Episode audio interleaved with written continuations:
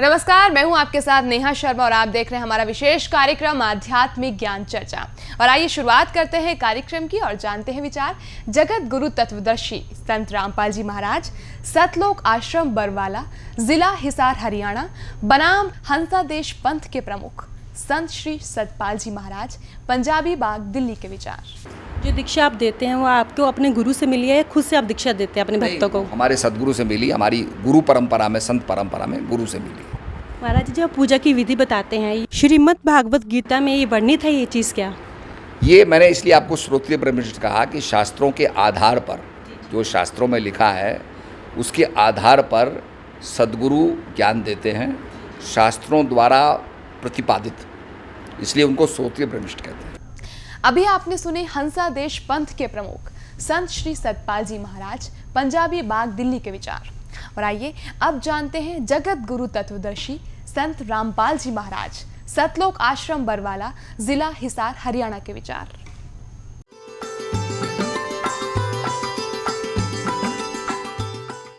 सतगुरुदेव की जय। बंदी छोड़ कबीर परमेश्वर जी की जय। बंदी छोड़ गरीबदास जी महाराज जी की जय। स्वामी राम देवानंद जी गुरु महाराज जी की जय हो। हम्म, गरीब नमो नमो सतपुरुष को नमस्कार। गुरु की नहीं सुर नर मुनि जन साधुओं संतों सर्वस्दी नहीं। सतगुरु साहेब संत सब दंडोतम प्रणाम। आगे पीछे मध्य हुए तिनको जा कुर्बान। श्री सतपाल जी महाराज तथा श्री प्रेम रावत जी, जिसको बालगेश्वर जी कहते हैं, ये दोनों महाराज श्री हंस जी महाराज के पुत्र और उनके शिष्य हैं।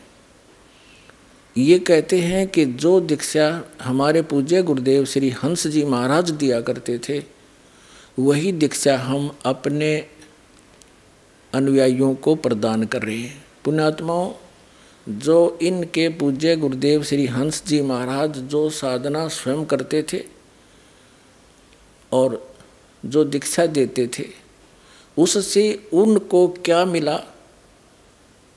चालीस वर्ष की साधना के उपरांत वो प्रेत बाधा से पीड़ित। देखिएगा प्रमाण। तो आज जो अब सतपाल जी महाराज और श्री प्रेम रावत जी, जो इनके छोटे भाई हैं, जो वही साधना ये दे रहे हैं तो इनके अनुयायियों की क्या दशा होगी? सदग्रंथों में जो प्रमाणित साधना है, उस साधना को तू कर। वो साधना क्या है, कौन सी है, कहाँ प्रमाण है? जैसे श्रीमद् भगवत गीता, अध्याय नंबर आठ के श्लोक नंबर तेरह में गीता ज्ञानदाता कहता है, ओम इति एकाक्षरम, ब्रह्म व्यवहारण माम अनुसमरण यह परियाति तजन देहम सयाति परमाम गति मुझ ब्रह्म का एक ओम अक्षर है नथिंग एल्स बस यही है। उच्चारण करता हुआ जो व्यक्ति शरीर त्याग कर जाता है यानी इसका श्रमण करता हुआ, उच्चारण करके श्रमण करता हुआ जो व्यक्ति शरीर त्याग कर जाता है, सही आती परमाम गति वो ओम मंत्र से मिलने वाली परम गति को प्राप्त होता है। गीता जी में इसके अतिरिक्त कोई मंत्र नहीं है। इस ब्रह्म की साधना का। फिर इसमें दो परमात्माओं का विशेष रोल है। एक ये गीता ज्ञान दाता एक परम अक्षर ब्रह्म। गीता ज्ञान दाता श्री कृष्ण जी में प्रवेश करके बोल रहा है, ये ब्रह्म है। श्री कृष्ण जी के अंदर बोल रहा है, ये ब्रह्म है सरपुरुष है। इसको ज्योत स्वरूपी निरंजन काल भी कहा है कबीर परमेश्वर ने। और ये स्वयं भी गीता जी अध्याय नंबर ग्यारह के श्लोक नंबर बत्तीस में कहता है कि, अर्जुन, मैं काल हूँ और अप्रगट हुआ हूँ, अप्रवर्त हुआ हूँ। सबको खाने के लिए आया हूँ। इन सब का नाश कर दूँगा तो ना युद्ध करेगा तो भी मैं इनको मार डालूँगा। ये काल है। श्री कृष्ण जी में प्रवेश करके ये गीता जी का ज्ञान बोल रहा है। और ये कह रहा है कि ओम मंत्र मेरा है, मुझ ब्रह्म का। और इसका जाप करने से ही वो परम गति होगी जो ओम मंत्र से होनी है। ओ मंत्र से कहा जाएगा व्यक्ति? ब्रह्मलोक में जागा और ब्रह्मलोक पर्यंत भी पुनरावृत्ति के अंदर वहाँ गए हुए प्राणी भी वापस आते हैं। उनका भी जन्म मृत्यु सदा रहता है। आठवें अध्याय के सोलहवें श्लोक में गीता जी ने स्पष्ट किया है। और गीता ज्ञानदाता, गीता अध्याय नंबर दो के श्लोक नंबर बारह में, गीता अध्याय नंबर चार के श्लोक नंबर पाँच और नौ में ये स्पष्ट करता है कि अर्जुन, तेरे और मेरे बहुत जन्म हो चुके हैं, तू नहीं जानता, मैं जानता हूँ।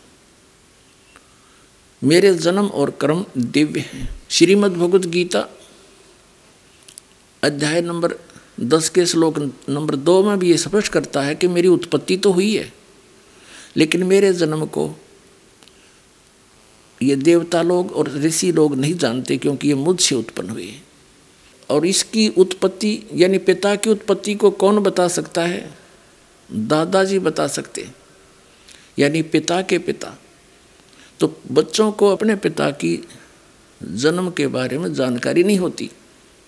तो ये जितने भी यहाँ इक्कीस ब्रह्मांड के अंदर प्राणी हैं, ये सभी काल और दुर्गा से उत्पन्न हैं। तो हम यहाँ के प्राणी इस काल के जन्म को कैसे जान सकते इस ज्योत स्वरूपी निरंजन काल के पिता ने, ब्रह्म के पिता ने, यानी कबीर परमेश्वर जी ने, उस अमर पुरुष ने आकर के इसकी जन्म तिथि बताई। इसकी जन्म बताया कैसे उत्पत्ति हुई है। अब इसे सिद्ध हो गया कि गीता ज्ञान दाता भी नासवान और ओम नाम का जाप करके जो प्राणी ब्रह्मलोक में जाते हैं, वो भी पुनरावृत्ति के अंदर। लेकिन इसे ये स्पष्ट करना चाहता है ये दास कि गीता जी में गीता ज्ञानदाता का केवल एक ओम मंत्र है नथिंग एल्स फिर इसने कहा है कि मेरा जो सिमरण करना है उसकी विधि है युद्ध भी कर आठवें अध्याय के पाँच और सात श्लोक में स्वयं कहता है, युद्ध भी कर और मेरा स्मरण भी कर अब युद्ध से कठिन काम कोई नहीं हो सकता। और युद्ध करते समय भी कहा इस ना ओम नाम का स्मरण कर। तो पूरी गीता जी में ये हठ योग के विषय में जानकारी, यानी किसी जो सदग्रंथ, मान्य सदग्रंथ हैं उनमें केवल यही प्रमाण दिया गया है कि काम करते करते उठते बैठते भक्ति भगवान की करो। हठ योग का जो प्रावधान कहीं भी किसी ग्रंथ में है तो वो शास्त्र विरुद्ध साधना है। अब यही प्रमाण यजुर्वेद अध्याय नंबर चालीस के श्लोक नंबर पंद्रह में। स्पष्ट किया कि ओम कर्तु समर, किलबे समर, कर्तुम समर। ये देखिएगा यजुर्वेद ये महर्षि दान सरस्वती द्वारा अनुवादित है। ये कहाँ से प्रकाशित है? प्रकाशक हैं सर्वदेशी कार्य प्रतिनिधि सभा, दो बटा पाँच, महर्षि दान भवन, रामलीला मैदान, नई दिल्ली से। और महर्षि दान सरस्वती द्वारा इसके संपूर्ण चालीस अध्यायों का अनुवाद है। मुद्र के प्रिंस ऑफसेट प्रिंटर्स, पंद्रह सौ दस, पटौदी हाउस, दरियागंज, नई दिल्ली से। इसके हम चालीसवें अध्याय पर आते हैं। ये है चतवालीसो अध्याय, चालीसवा अध्याय। यजुर्वेद, ये पंद्रवा मंत्र है। वायु अनिलम अमृतम अथिदम भस्मांतम शरीरम। ओम करतो समर किलबे समर, करतुम समर। हे कर्म करने वाले जीव तू, इसने भी अनुवाद ठीक नहीं करना आया। फिर इसका अर्थ है कि करतो, काम करते करते ओम नाम का सिमरण करो किलबे माने विशेष किरबलाहट, यानी कसक के साथ सिमरण करो, और कर्तुम माने अपना परम कर्तव्य जानकर ओम नाम का सिमरण कर। वायु अनिलम अमृतम बसमांतम शरीरम, जब तेरा शरीर नष्ट हो तब तक इसका सेवन कर, तब तेरे को जो ओम से मिलने वाला अमृतम, अमृतव है, ये तेरी आत्मा को, तेरे प्राण को, वायु मन प्राण को, जीव को, वो प्राप्त हो जाएगा। और यही गीता जी कह रही है आठवें अध्याय के तेरहवें श्लोक में, ओम इति एकाक्षरम ब्रह्म विवरण मामन समन, यह प्रियाति तजन देहम से याति परमाम गति तो इसे सिद्ध हो गया कि शास्त्र अनुकूल साधना ओम से प्रारंभ होती है। गीता ज्ञान दाता से अर्जुन ने प्रश्न किया कि भगवान, आपने सातवें अध्याय के उनतीसवें श्लोक में जिस तत्ब्रह्म की जानकारी दी है, आठवें अध्याय के गीता जी के अध्याय नंबर आठ के श्लोक नंबर एक में अर्जुन ने प्रश्न किया, गीता ज्ञानदाता से, कि आप जी ने श्रीमद् भगवत गीता अध्याय नंबर सात के श्लोक उनतीस में बताया है कि जो जरा और मरण जरा माने बुढ़ापे के दुख से और मृत्यु के दुख से जो मोक्ष के लिए प्रयत्न करते हैं, वे व्यक्ति तत्ब्रह्म से और सारे अध्यात्म ज्ञान से और सभी कर्मों से परिचित है।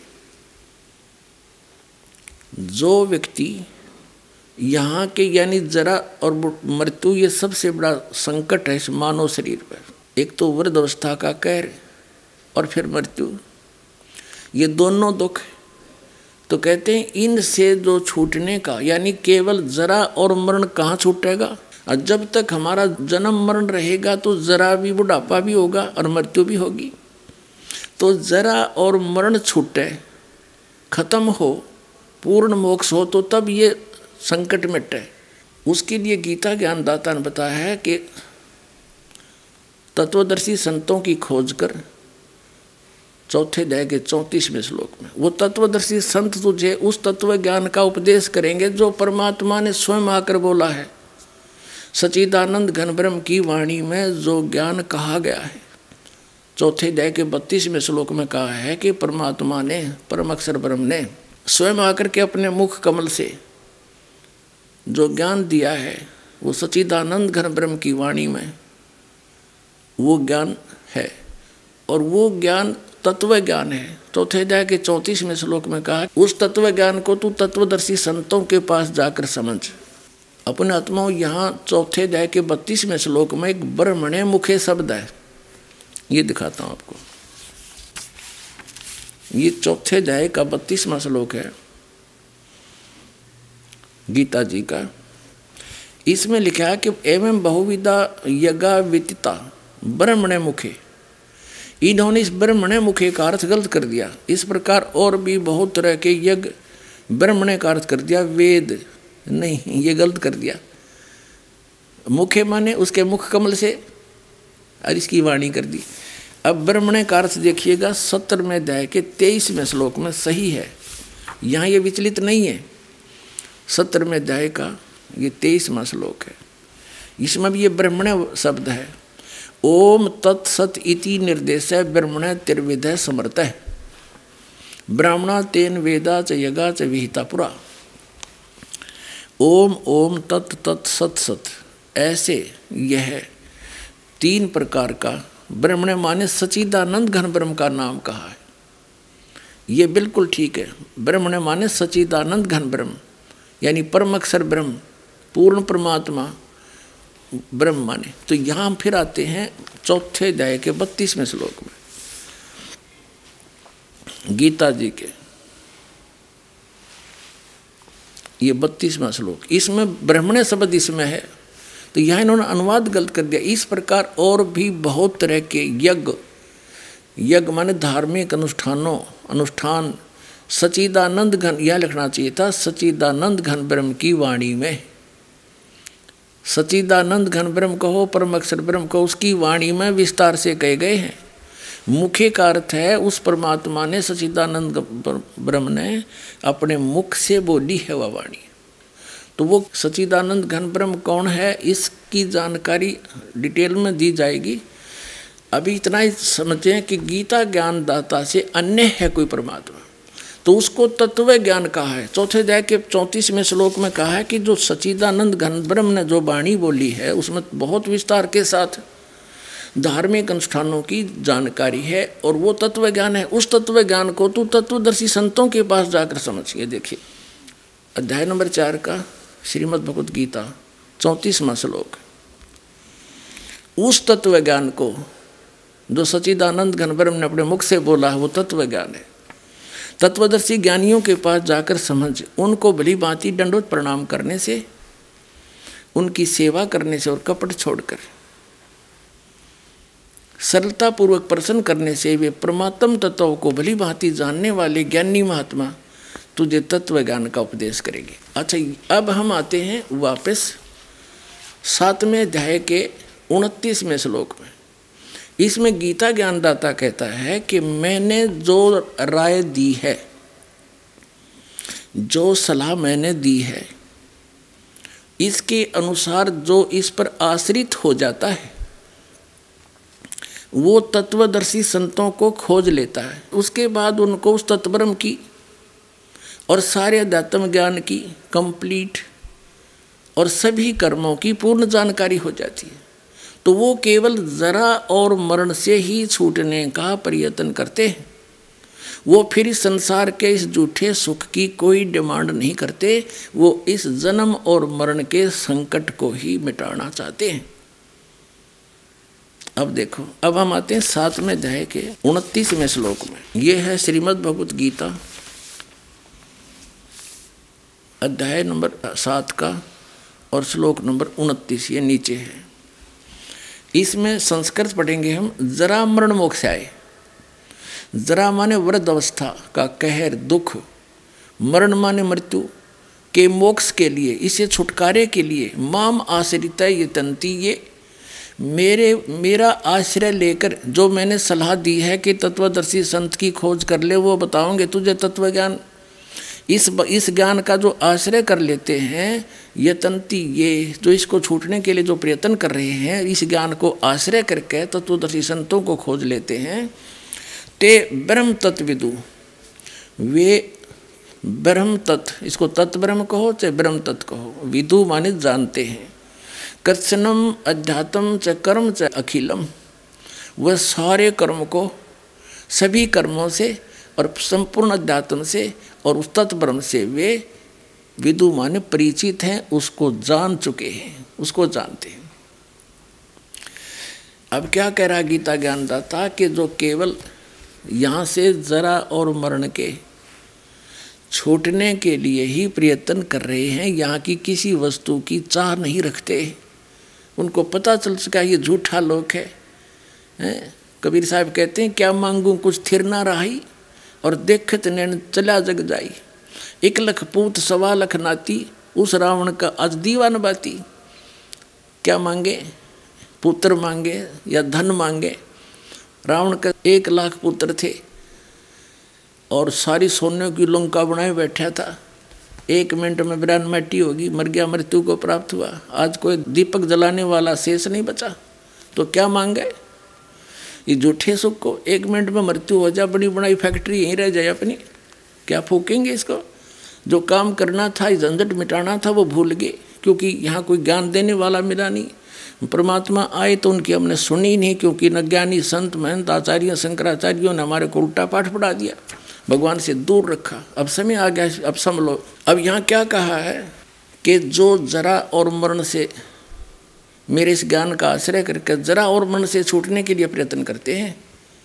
वे उस ब्रह्म से, तत्ब्रह्म से और सारे जातम से, ज्ञान से और सभी कर्मों से परिचित अब गीता ज्ञानदाता से अर्जुन ने फिर आठवें अध्याय के प्रथम मंत्र में पूछा, फिर किम तत्ब्रह्म? वो तत्ब्रह्म क्या है? वो भगवान कौन है? जिसके बारे में जानने के बाद फिर यहाँ की किसी वस्तु की डिमांड नहीं रहती। इच्छा नहीं रहती उस सुख को जानकर सतलोक वाले को। अब देखना। हम श्रीमद भगवत गीता जय सात का ये श्लोक नंबर उनतीस यहाँ संस्कृत है। इसका यहाँ पर अनुवाद है। जो मेरे शरण होकर माँ माश्रित है, जरा मरण से छूटने के लिए यत्न करते हैं। जरा माने वृद्ध अवस्था, बुढ़ापा, मरण माने मृत्यु। वे पुरुष तत् ब्रह्म तत् माने उस ब्रह्म माने ब्रह्म को तत् ब्रह्म और संपूर्ण अध्यात्म को और संपूर्ण कर्म को विदु माने जानते हैं। इसमें ये कहता है कि जो मुझे जानता है वो तो केवल मेरे तक ही सीमित है, मुझे ही जानता है। और जो मेरे इस ज्ञान का आश्रय ले लेता, उस तत्परम से परिचित है। तो आठवें अध्याय के प्रथम मंत्र में अर्जुन ने पूछा, वो किम तत्परम? वो कौन है? फिर तत्परम क्या है? वो बताइए। ये यहाँ हम पढ़ रहे थे। इसके तुरंत बाद साथ में ही यहाँ पर है अष्टमाध्याय आठमाध्याय प्रथम मंत्र में लिखा है, किम तत्परम, किम अध्यात्म किम कर्म पुरुषोत्तम, अधिभूत च किम प्रोक्तम, अधिदेवम किम उच्यते। वह ब्रह्म क्या है? पुरुषोत्तम, वह ब्रह्म क्या है? इसका उत्तर दिया है इस आठवें अध्याय के और तीसरे मंत्र में, परम अक्षर ब्रह्म है। अक्षरम ब्रह्म परमम। यह है वो परम अक्षर ब्रह्म है।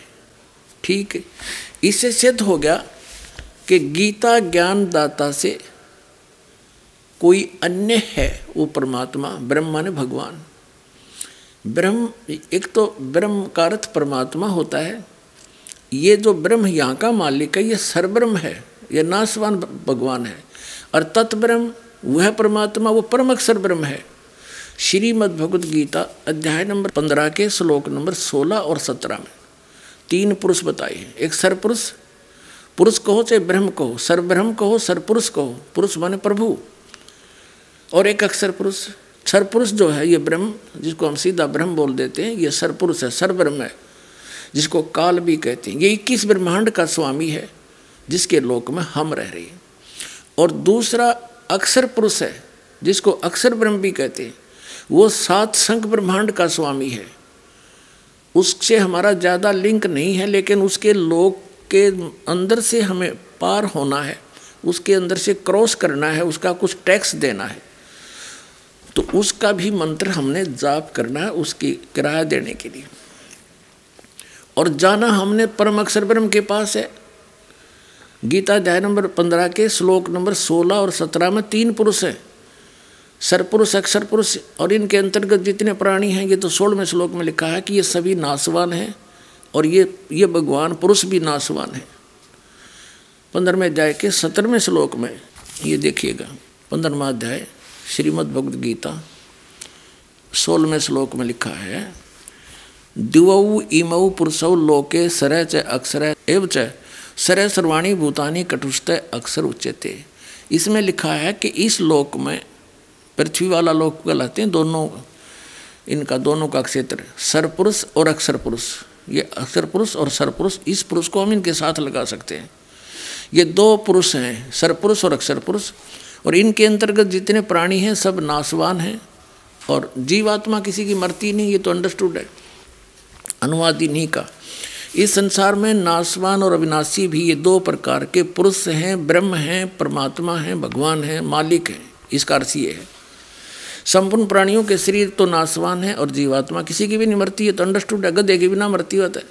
अब सत्र में कहा है कि उत्तम पुरुष तु अन्य, परमात्मा इति उदाहरत है यह लोक चरमावी से विभर्ती अवय ईश्वर है अवय माने अविनाशी। वो उत्तम पुरुष, श्रेष्ठ परमात्मा, पुरुषोत्तम, असली पुरुषोत्तम तो इन दोनों से अन्य है। सोलहवें श्लोक में बताए गए पुरुषों से अन्य है। और वही परमात्मा कहा जाता है, भगवान जो सबको सुख दे, दुख नहीं दे, उसको परमात्मा, श्रेष्ठ आत्मा कहते हैं।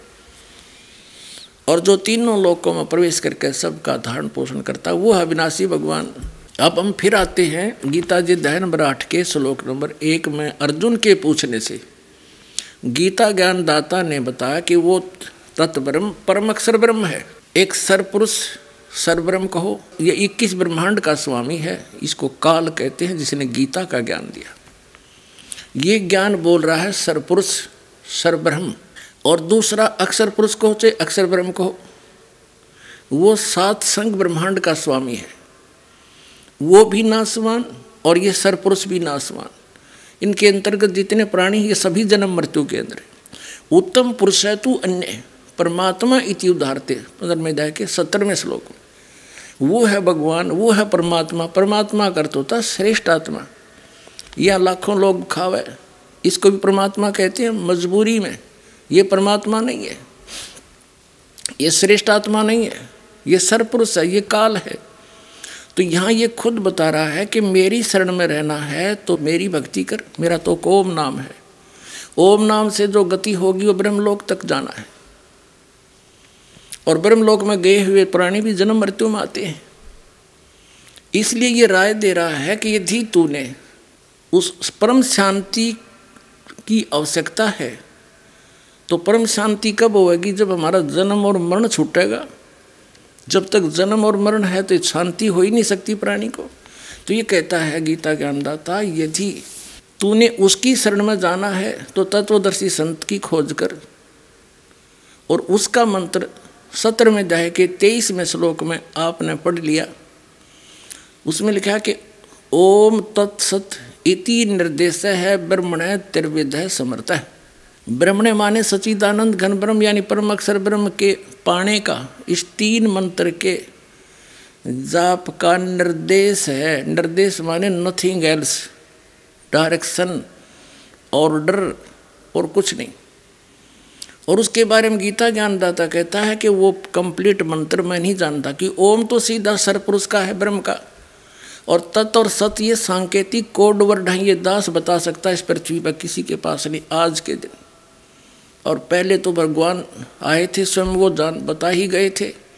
या उन महापुरुषों को ज्ञान था जिनको वो मिले थे, मालिक सीधे आकर कबीर जी, उनसे प्रतिज्ञा करा दी थी कि अभी इस तत्व ज्ञान को खोलना नहीं है। अब समय है वो इसको खोलने का। तो अब ये दास को आदेश दिया परमात्मा ने कि अब इसका तू सब जगह सार्वजनिक कर। लेकिन बताना उसको है जो शरण में आएगा। ये कोड वर्ड है, तत् और सत। ओम तो ब्रह्म का सरपुरुष का सरब्रह्म का और तत्, ये अक्षर ब्रह्म का अक्षर पुरुष का मंत्र है। तत् और सत ये सांकेतिक कोड वर्ड है, ये दास के पास है। वो परम अक्षर ब्रह्म का तीसरा जो मंत्र सत्य है, जिसको सार नाम भी कहते हैं, जिसको सार शब्द भी कहते हैं। तो उस परमात्मा के, उस लोक में जाने के लिए, जहाँ जाने के बाद फिर लौटकर संसार में कभी नहीं आते, उसके लिए तो आपने तत्वदर्शी संतों की खोज कर वो बताएगा। जैसे गीता जी अध्याय नंबर पंद्रह के श्लोक नंबर एक से लेकर चार में तत्वदर्शी संत की पहचान भी बताई है कि जो उल्टे लटके हुए संसार रूपी वृक्ष के सभी विभाग बतावेगा। ऊपर को जड़, नीचे को तीनों गुण, रजगुण, ब्रह्मा सतगुण विष्णु तम गुण शिवजी रूपी शाखा वाला ये उल्टा लटका हुआ संसार रूपी वृक्ष है। और जो संत इसके सभी पार्ट बता देगा, सभी विभाग बतावेगा, पत्तों से लेकर जड़ तक तना कौन भगवान है, डार कौन भगवान है और शाखा कौन है और पत्ते क्या है? मूल भगवान कौन है? स वेदवित, वह वेद के तात्पर्य को जानने वाला अर्थात वो तत्वदर्शी संत, ये देखिए। गीता जी अध्याय नंबर पंद्रह का। ये पंचदशो अध्याय का प्रथम श्लोक है। ऊर्धव मूलम अदय साकम अश्वथम प्राहु अव्यम। छंदासी यस्य प्रणानी, ये तम वेद स वेदवित। ऊर्धव माने ऊपर को अधय माने नीचे को, ऊपर को जड़ है, नीचे को शाखा। ये देखिएगा संसार रूपी वृक्ष, जो कबीर परमेश्वर जी ने अपनी रचना को आप ही आकर बताया है और अब इस दास को ज्ञान कराया है। ये देखिएगा। ये समझो, उल्टा लटका हुआ एक संसार रूपी वृक्ष है।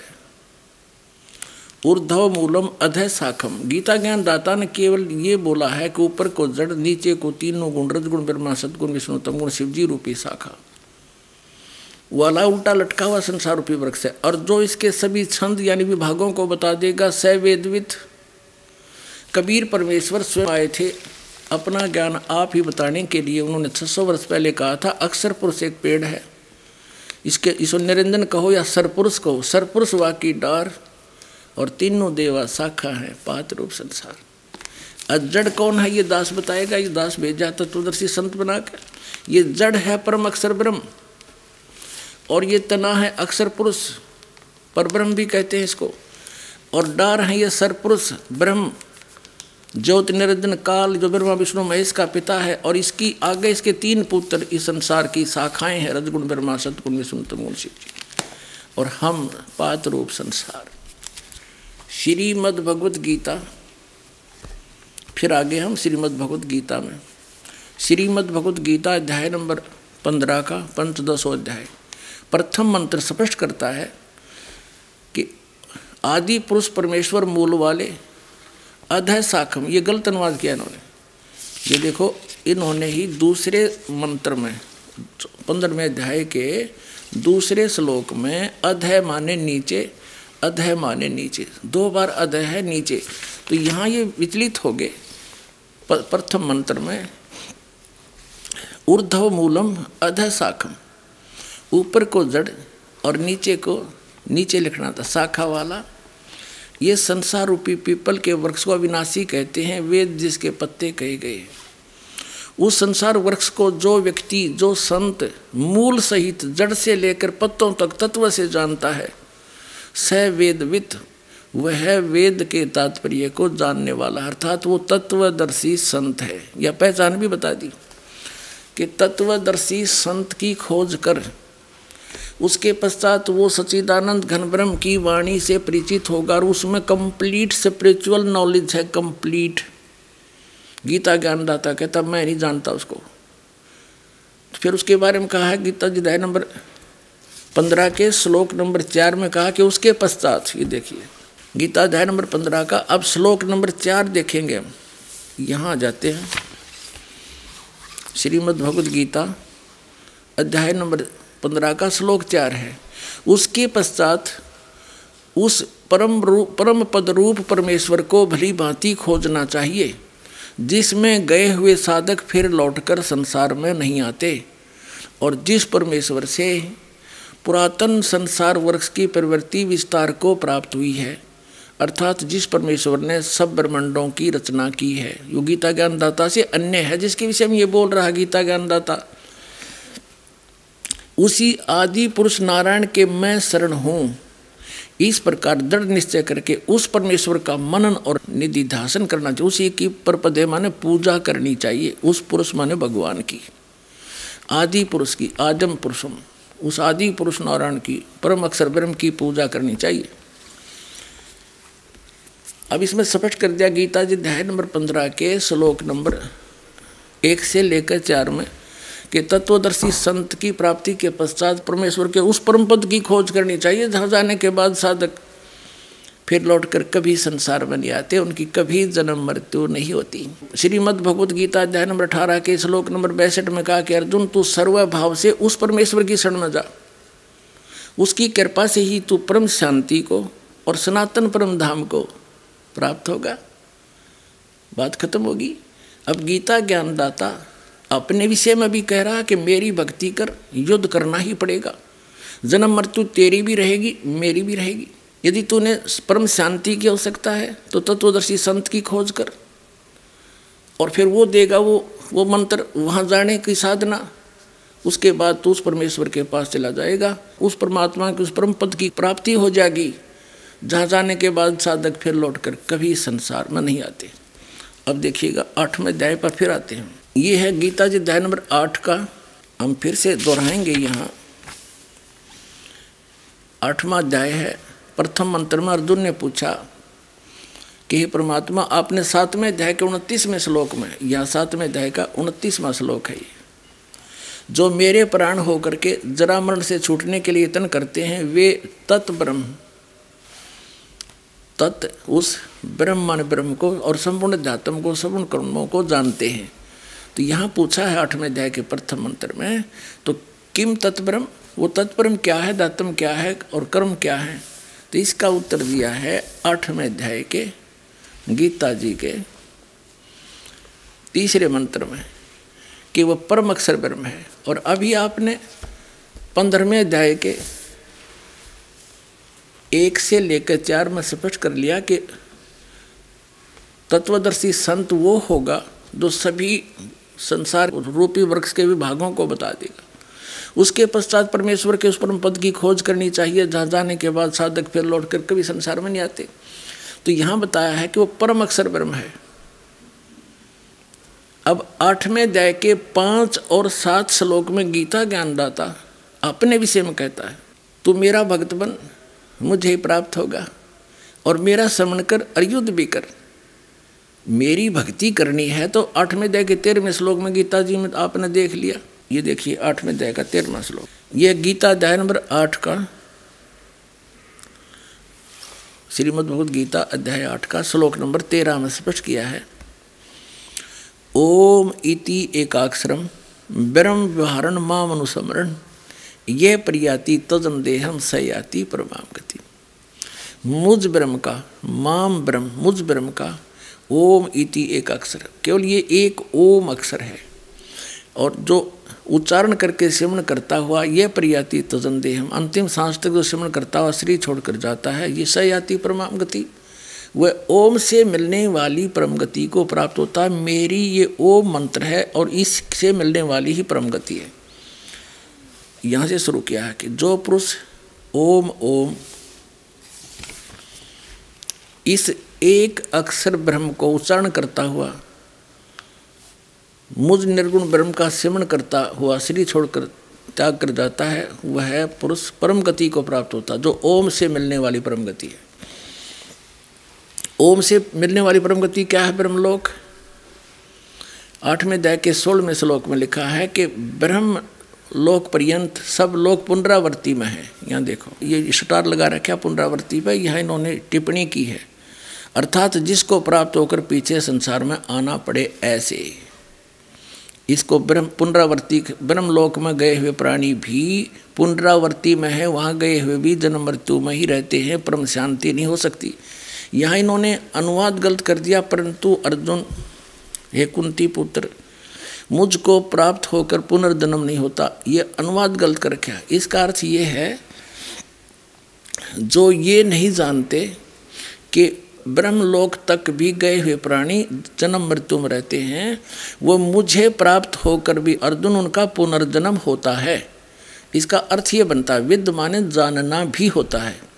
अब यदि इन नाला अनुवाद यहाँ पक्का माने हम कि मुझे प्राप्त होकर फिर जन्म मृत्यु को नहीं प्राप्त होते तो फिर वो सारे श्लोक गलत हो जाते हैं। दूसरे अध्याय का बारहवा श्लोक और चौथे अध्याय का पाँच और आठवां श्लोक। ये देखो, गीता अध्याय नंबर दो का ये बारहवा श्लोक है। न तो ऐसा ही है कि किसी काल में मैं नहीं था, अथवा तू नहीं था, अथवा ये राजा लोग नहीं थे, और न ही ऐसा है कि इससे आगे हम नहीं रहेंगे, यानी तेरा और मेरा और सबका, इन सब का जन्म मृत्यु होता रहेगा, हम अविनाशी नहीं है। यह देखो, दूसरे अध्याय के सत्रहवें श्लोक में कहा कि अविनाशी तो ये सत्रहवा श्लोक है दूसरे अध्याय का। नाश रहित तो उसको जान जिससे ये संपूर्ण जगत दर्शय वर्ग व्याप्त है, यानी जिसने सब ब्रह्मांडों की रचना करी है। इस अविनाशी का विनाश करने में कोई भी समर्थ नहीं है। गीता जी अध्याय नंबर पंद्रह के श्लोक नंबर सत्रह में जिसके विषय में कहा है कि उत्तम पुरुष है तो अन्य परमात्मा इति उदाहरत है। यह लोग धर्म अविश्य विभर्ति अवैश्वर है, वो अविनाशी परमात्मा। तो अब चौथे अध्याय के पाँच और नौ में ये गीता ज्ञान दाता कहता है गर्दुम तेरे और मेरे बहुत जन्म हो चुके हैं। ये देखिएगा, श्रीमद् भगवत गीता अध्याय चार का। ये श्लोक नंबर पाँच है नीचे। इसका अनुवाद यहाँ पर किया इन्होंने। हे परंतम अर्जुन, मेरे और तेरे बहुत से जन्म हो चुके हैं। उन सबको तू नहीं जानता, मैं जानता हूँ। अब चौथे अध्याय का नौवा श्लोक हे अर्जुन, मेरे जन्म और कर्म दिव्य हैं, अलौकिक हैं। इससे सिद्ध है कि गीता ज्ञान दाता का जन्म और मृत्यु होता है। ये स्वीकार करता है। और यहाँ आठवें अध्याय के सोलहवें श्लोक में यदि ये मानने इनका अनुवाद के मैं मुझे प्राप्त होकर फिर कभी जन्म मरण नहीं आते तो इस ये खुद भी तो नासवान है। इसको प्राप्त कैसे अविनाशी हो सकते हैं? तो वहाँ अनुवाद गलत है, जो ये नहीं जानते कि ब्रह्मलोक में गए हुए प्राणी भी जन्म मृत्यु में आते हैं। अर्जुन, वो व्यक्ति मुझे प्राप्त होकर भी उनका पुनर्जन्म होता है। इसका अर्थ ये बना सही। आठवें सोलहवें श्लोक का। और दसवें अध्याय के दूसरे श्लोक में स्वयं स्वीकार करता है गीता ज्ञानदाता कि मेरी उत्पत्ति तो हुई है, लेकिन ये नहीं जानते जो मेरे से उत्पन्न हुए हैं। इक्कीस ब्रह्मांड के प्राणी इसी से उत्पन्न हुए हैं। इसका जो पिता है, ब्रह्म का जो जनक है, वो कबीर परमेश्वर है, परम अक्षर ब्रह्म है। उसने आके इसकी उत्पत्ति बताई है, जो दास सृष्टि रचना में आपको बताता है, जो कबीर सागर में लिखी हुई है। ये देखिएगा, ये दसवा अध्याय है, गीता और ये दसवा अध्याय का ये दूसरा मंत्र है। मेरी उत्पत्ति को गीता ज्ञानदाता कहता है, ये काल कहता है ब्रह्म। मेरी उत्पत्ति को, लीला से प्रकट होने को, न देवता लोग जानते हैं, न महर्षि जन ही। जानते हैं, क्योंकि मैं सब प्रकार से देवता और महर्षियों का अधिकारण हूँ। इनका पिता है ये, ब्रह्मा, विष्णु, महेश का। तो पिता की उत्पत्ति को संतान कैसे जाने? तीन देव सो उसको धावे इस निरंजन का ये पार न पावे। आज तक ब्रह्मा, विष्णु, महेश को पता नहीं हमारा पिता कौन है। कबीर परमेश्वर ने आके बताया कि ज्योत स्वरूपी काल ये इनका पिता है और दुर्गा इनकी माता है। छः सौ वर्ष पहले कहा था। अब हम आते हैं आठवें अध्याय के। आइए अब हम उन श्रद्धालुओं के अनुभव जानते हैं जो जगत गुरु तत्वदर्शी संत रामपाल जी महाराज जी से दीक्षा प्राप्त कर चुके हैं तथा उनके द्वारा बताए गए भक्ति मार्ग पर चल रहे हैं। क्या शुभ नाम है जी आपका? सहदेव प्रसाद शुक्ल उर्फ़ चरण दास कहाँ से आए हैं आप? मैं लखनऊ से आया था। शिव शक्ति धाम हंसकुटी लखनऊ। संत रामपाल जी महाराज की शरण में आने से पहले आप कौन सी साधना करते थे? मैं हंस जी महाराज की साधना करता था। सतपाल जी महाराज का मैं शिष्य था। संत सतपाल जी महाराज से कब नामदान लिया था आपने? मैं फौज से रिटायर्ड आने के बाद उन्नीस सौ तिरानवे में हंस ज्ञान जो है प्रयाग में ग्रहण किया था। सतपाल जी महाराज से हंस ज्ञान की जो है दीक्षा ग्रहण की थी और उन्होंने हमें पहला जो है दीक्षा में प्रकाश दर्शन, दूसरा उन्होंने बताया अनहद और तीसरा उन्होंने दीक्षा दिया था खेचरी मुद्रा। मंत्र था हंसो हंसो और यही बाद में सोहम सोहम बोलते हैं कि यही सोहम हो जाता है, लेकिन मंत्र था हंसो हंसो। हंसो हंसो यही जो है करते करते ये सीधा हो जाता है। वाल्मीकि का उदाहरण देते थे कि उल्टा नाम जपा जप जाना और वाल्मीकि भय ब्रह्म समाना। तो आप हंसो हंसो कहते कहते यही सोहम सोहम हो जाता। है यही दीक्षा हमें महाराज जी से मिली थी। मैंने सत्रह वर्षों तक इस ज्ञान का जो है अभ्यास किया, लेकिन मेरे को शांति नहीं मिली। हमको वहाँ से इस इसको जपने से न तो कोई आध्यात्मिक शांति मिली न कोई लाभ मिला। संत रामपाल जी महाराज की शरण में कैसे आए? मैं संत रामपाल जी महाराज की शरण में परमात्मा की कृपा से आया। मैं माँ का पुजारी था और माँ ने ही मुझे जो है संस्कृत की पुस्तक है साढ़े छः सौ रुपये की श्रीमद देवी भागवत पुराण उसको उसको प्राप्त करने के लिए गीता प्लस गोरखपुर जिसकी कीमत एक सौ पचास रुपये वो तो मेरे पास थी। लेकिन वो साढ़े छः सौ रुपये की जो बॉम्बे का प्रकाशन था, वो नहीं था, उसमें संस्कृत में है। तो आ- आश्रम में जो है, सभी भक्त आते थे। तो वो पुस्तक लेने के लिए मैं माघ मेले में गया। और माघ मेले में गया तो बाँध के नीचे जो है, बहुत सारी दुकानें बड़ी बड़ी लगी हुई हैं। वहीं पर भक्त सौदागर का संदेश, तीन किताबें, एक पुस्तक स्टॉल पर पड़ी थी। उस पर तमाम धूल जड़ी थी तो हमने देखा है भक्त सौदागर को संदेश, सारा सौदागर तो होता है माया का, लेकिन भक्त का सौदागर। उसको हमने पुस्तक को लिया झाड़ा और दुकानदार से हमने कहा कि भाई, ये श्रीमद देवी भागवत पुराण है बम्बई का प्रकाशन। तो उसने बोला हाँ महाराज है, और ये साढ़े छः सौ की है, हम आपको साढ़े पाँच सौ में देंगे। सौ रुपया आपसे संत देख रहे, आपसे नहीं लेंगे। तो वहीं पर हमने अच्छा निकालो, उसको जो, उसको रख दिया हमने, वो पुस्तक को जो पढ़ा पहले ही उसका तो एकाएक मेरे अंदर जो है, वो प्रेरणा हुई। एक पन्ना पढ़ा तो हमने कहा रो रुपया रख ले। और मैं चल के इसको देखता हूँ, ये एक पुस्तक पुस्तक को बिकी समझो। तुम ये मत समझना कि हाँ ऐसे करके चरका के चला गया। तो मैं उस सौदागर, भक्त सौदागर का संदेश, ऊपर लक्ष्मी नारायण का मंदिर है, वहाँ बैठ करके एक घंटा पढ़ा। फिर हमने जो है, हाथ जोड़ा हम कहे धन्य मालिक तू मौजूद है यहाँ पर और ये दास या सारी दुनिया जो है भटकती फिर रही है इतना सब ये। और फिर भागते हुए मैं करोथा गए वहाँ करोथा पहुँचा वो पुस्तक को पढ़ करके। परमात्मा ने मेरे ऊपर मेहर की और जब से मेरा ज्ञान मिला, मेरा जीवन एकदम सीधे, मैं मालिक को जब याद करता हूँ, एकदम सीधे हमें दिखते हैं और हमारा जीवन सफल हो गया। बहुत शांति। संत रामपाल जी महाराज ने हमारे ऊपर दया बख्शी। और पहली फरवरी 2010 को जो है 31 जनवरी को तो मैं वहाँ से, वहाँ सब किया और पूरा चलते हुए यहाँ आया। तो बोले वो जेल में है। तो मेरे दिमाग में ये आया कि, अरे, जेल में है? तो मैं इलाहाबाद में था और मेरे अंदर ये भावना थी कि अगर गुरुजी ऐसा संत जेल में है तो चाहे मेरी सब कुछ बिक जाए, मैं उनको जेल से जमानत करा के ले आऊँगा, छुड़ा करके। ऐसे संत को ये दुनिया जो है, कलयुग है। कि झूठा जो है साला सुशोभित हो रहा है कहाँ और जो संत है उसको जहल में डाल रखा तो परमात्मा के फिर ऐसे ही हम कहा नहीं पहले उनका कागजात वगैरह सब जाके हम फ़ाइल फक्कर जो है लेंगे क्या फ़ाइल है? अद, जमानत जब कराऊँगा तो उसमें सारा सब कुछ डॉक्यूमेंट्स लगेगा। इसीलिए मैं बरवाला का एड्रेस जो है यहाँ का एड्रेस नीचे लिखा हुआ था। ऊपर जो है करौथा का लिखा। तो वह करते हुए मैं यहाँ आया फ़ाइल लेने। और जब तीन बार गया तो इधर एक स्टेशन है। उस वाले भक्त ने कहा, अरे रामपाल जी महाराज का तो सत्संग हो रहा है। और जैसे मेरे को समुंदर से डूबते हुए किसी ने उखाड़ उपार लिया, और मैं बड़ा प्रसन्न हुआ। आया परमात्मा का, अरे बस, पहले तो रोया खूब किया धन है मालिक, तेरी इतनी अजब लीला। और फिर महाराज ने मुझे पहली फरवरी 2010 को संत रामपाल जी महाराज ने आध्यात्मिक ज्ञान दिया और मेरा पुनर्जन्म हुआ। उसी दिन से मैं जो है, मैं मेरा ज़िंदगी का सारा बाहर लौट आया।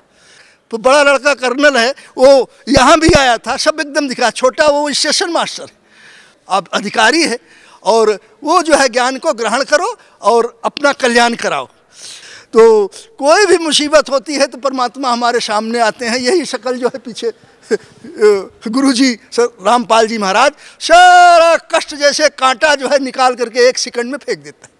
तो परमात्मा की ये महिमा है, इनको जिसने मनुष्य समझा, वो महाज्ञानी है।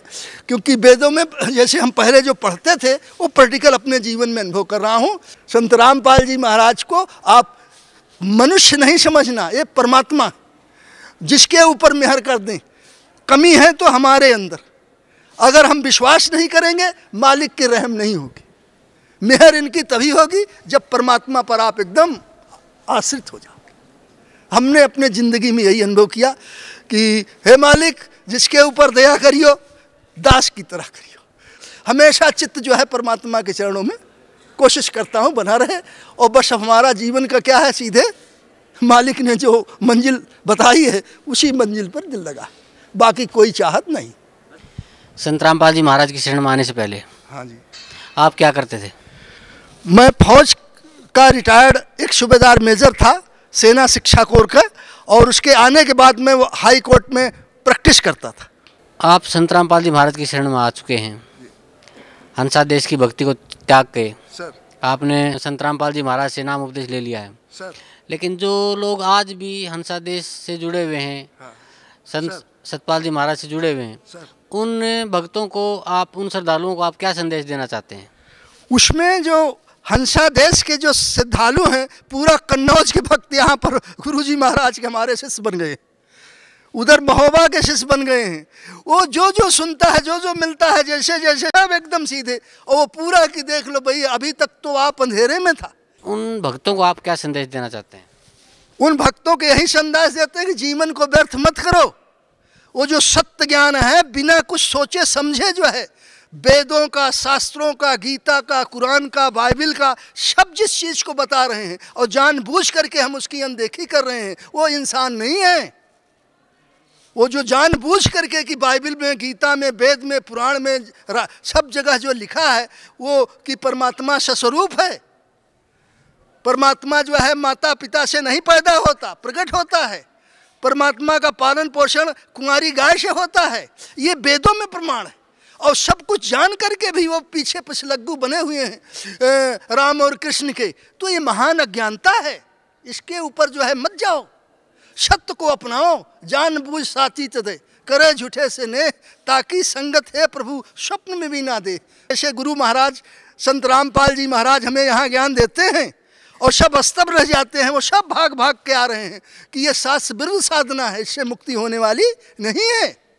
और जिस रास्ते को दास ने पकड़ा है, ये परमात्मा स्वयं जिसके ऊपर मेहर करेंगे, कृपा करेंगे, वही आप आएगा। उसमें से जो जागरूक भगत थे, काफ़ी एक्टिव भगत थे, सब देख रहा हूँ। यहाँ मिल रहे हैं, सब एकदम सीधे। तो ये मालिक की महिमा है संत रामपाल जी महाराज की, कि ये सारे भक्तों को जैसे जैसे सुन रहा है जैसे जैसे जो है, वो सब खींचे चले आ रहे हैं। इसमें कुछ नहीं, सब एक एक समय ऐसा आएगा कि सारे के सारे आश्रम ठप हो जाएगा। सर, मैंने हंसा देश की साधना इसलिए छोड़ी कि वो शास्त्र विरुद्ध साधना थी। मैंने सत्रह वर्षों में रह के देख लिया कि उससे कुछ फ़ायदा होने वाला नहीं है।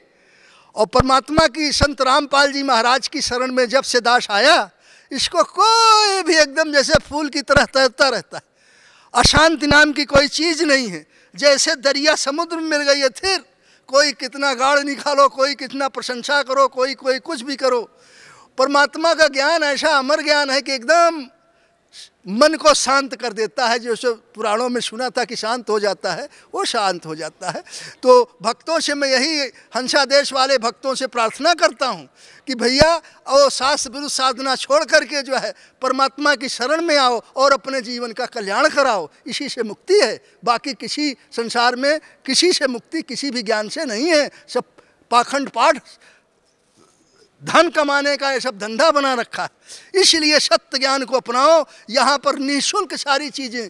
सारे विश्व में ऐसी व्यवस्था नहीं है। पूरा हिंदुस्तान में पैर से चल करके तीन साल अलग जगाया। ऐसी व्यवस्था जैसे संत रामपाल जी के महाराज में है आश्रम में है, ऐसी व्यवस्था कहीं भी नहीं। न ऐसी सेवा है, न ऐसा जो है सत्कार है कि निःशुल्क सारी चीज़ें। वहाँ तो जो दान ज़्यादा, पैसा ज़्यादा, उसी की नहीं तो बाकी पानी भी नहीं पूछते। तो जैसी, और फिर सारी नशा छुड़ा दिया। हंसा देश में पूरा जो है तमाबू खा रहे हैं, बीड़ी भी खा रहे हैं, शराब भी पी रहे हैं, देवी देवता की पूजा कर रहे हैं, सब कर रहे हैं और ज्ञान लिए हुए हैं। कोई इसलिए फ़ायदा नहीं होता। यहाँ तो आध्यात्मिक अपने आप देवता बन जाता है। संत रामबाल जी के आश्रम में जो आ गया, उसका पूरा परिवार जो है, समाज जो है, जहाँ उससे संबंध होता है, सब सुधर जाता है। क्योंकि नशा, धूमपत्ती, शराब, गांजा, भाँग, दहेज इसी चलन को देखते हुए हमने किसी बच्चे के शादी में, ये तो पहले ही ज्ञान था, क्योंकि अधिकारी थे तो हमने एक रुपया दहेज में लिया है, डीआईजी हमारा समधी है, मगन पांडे, उत्तर प्रदेश के डीआईजी थे, वो हमारे समधी थे। एक रुपया। तो ऐसी चीज़ें हैं, ये चीज़ें, और ये यहाँ पर शर्त में लिखी जाती है, किसी से दहेज नहीं लेना ठगी नहीं करना, जुआ नहीं खेलना, और ये किसी को पैसा दान नहीं देना, नहीं तो शराब पी के जो है औरत को मार डालेगा। फिर जो है ये चोरी जारी नहीं करना। सारी लड़कियों, माताओं, बहनों को बेटी, माँ और बहन की तरह समझना। तो जो सदाचार की शिक्षा जो है, ये पूरा देश सुधर रहा है, समाज सुधर रहा है। तो जितने भक्त बने हैं बिटिया की शादी में दहेज, न तो बेटे की शादी में लेना है, न बेटी में देना है, और अपने आप समाज जो है ऊपर उठता जाएगा। तो ये जो है सब सब तरह की समृद्धि का, सब तरह के आध्यात्मिक ज्ञान का, सामाजिक ज्ञान का वो जो है, उत्थान हो रहा है इस आश्रम में। ये मंदिर है, मंदिर से क्या? मंदिर तो पूजा का स्थल, ये तो जागृत मंदिर है। आत्माओं का जागृत मंदिर है, जहाँ आत्मा का उद्धार होता है।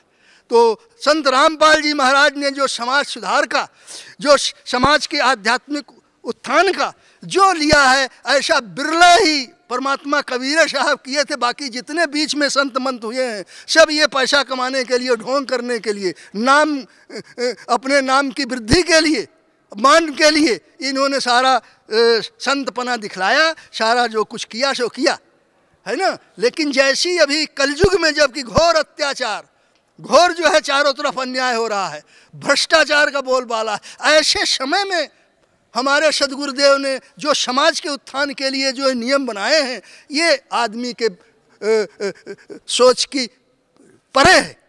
ये परमात्मा ही का है जो स्वरूप होगा, उसी का सोच हो सकता ये मानव के सोच के, बुद्धि से परे की बात। तो जो इसको समझेगा, जो इसको जानेगा, वो वेदों को, शास्त्रों को सब जब देखेगा तो सीधे एक क्षण रुके हुए ही बिना दंडवत प्रणाम करके शरणागत हो जाएगा। सर संत रामपाल जी महाराज से आपने जो नाम उपदेश लिया और उनके सानिध्य में आप भक्ति कर रहे हैं उस भक्ति का आपको क्या लाभ मिला? सर हमको पहला लाभ तो मेरा हार्ट का ऑपरेशन था।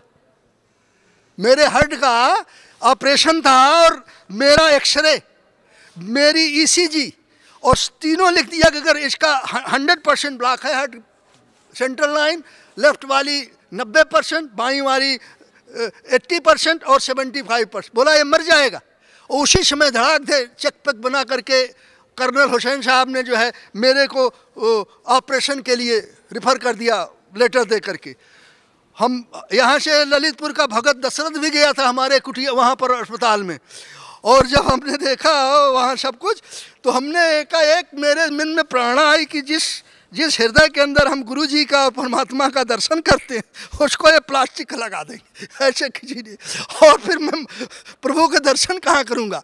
और मैं आया, दशरथ भी आया लखनऊ हो करके तो बोला, खून अभी पतला हो जाए। इसको ये दवा ख- मत खाना साहब, हम कहा ठीक आया और फिर एकाएक प्रेरणा मुझे हुई, ऐसे महाराज हमें, परमात्मा हमारे गुरु जी महाराज, सीधे ऐसे हाथ करते हुए हमें दिखे। और मैं जा करके जो है, कर्नल, उसी समय रात को चिट्ठी लिखा। रात को तीन चिट्ठी बनाया और एक कर्नल साहब को लिखा एस एस में, एक कुछ हार्ट हॉस्पिटल के डॉक्टर को और एक जो है आर्मी हेडक्वार्टर कि भाई, मैं ऑपरेशन कराने नहीं आऊँगा। और जो है, आप जो है दूसरे पेशेंट का इंगेजमेंट्स ले लेना। और इसलिए कि दुनिया बेईमानी है, ढाई लाख रुपया ससुरे कहीं खा न जाएँगे। मेरा फर्जी दस्खत दूसरे का प्रश्न करके। इसलिए उसको सूचित किया गवर्नमेंट को, लाश नो। और तीसरा जो है, साहब को भेज दिया उधर। तो महाराज, इसलिए पहला तो हमें तात्कालिक फ़ायदा यही हुआ कि अब इससे ज़्यादा और अब देखो, परमात्मा के से मैं हकाड़ करके बोल रहा हूँ। नहीं, मेरी क्या हस्ती थी? मैं तो मरने वाला बोला डिक्लेयर कर दिया था कि दो तीन दिन तो चला जाएगा तो सब ब्लॉक्ड है। तो ये परमात्मा रामपाल जी महाराज की कृपा है कि इन्हीं का आशीर्वाद है। और बस इन्होंने मेरा जीवन जो है अमर अभी कर दिया। जब होता है कुछ, जैसे होता है कष्ट ऐसे तो मैं गुरु जी को याद करता हूँ, तत्काल जो है ख़त्म हो जाता है। तो मेरे को तो प्रत्यक्ष लाभ यह हुआ कि ये मनुष्य शरीर मत मत देखो। ये परमात्मा का शरीर है, मनुष्य का रूप धारण किए हुए हैं, जैसे पहले थे। तो हमें पहला लाभ तो ये हुआ।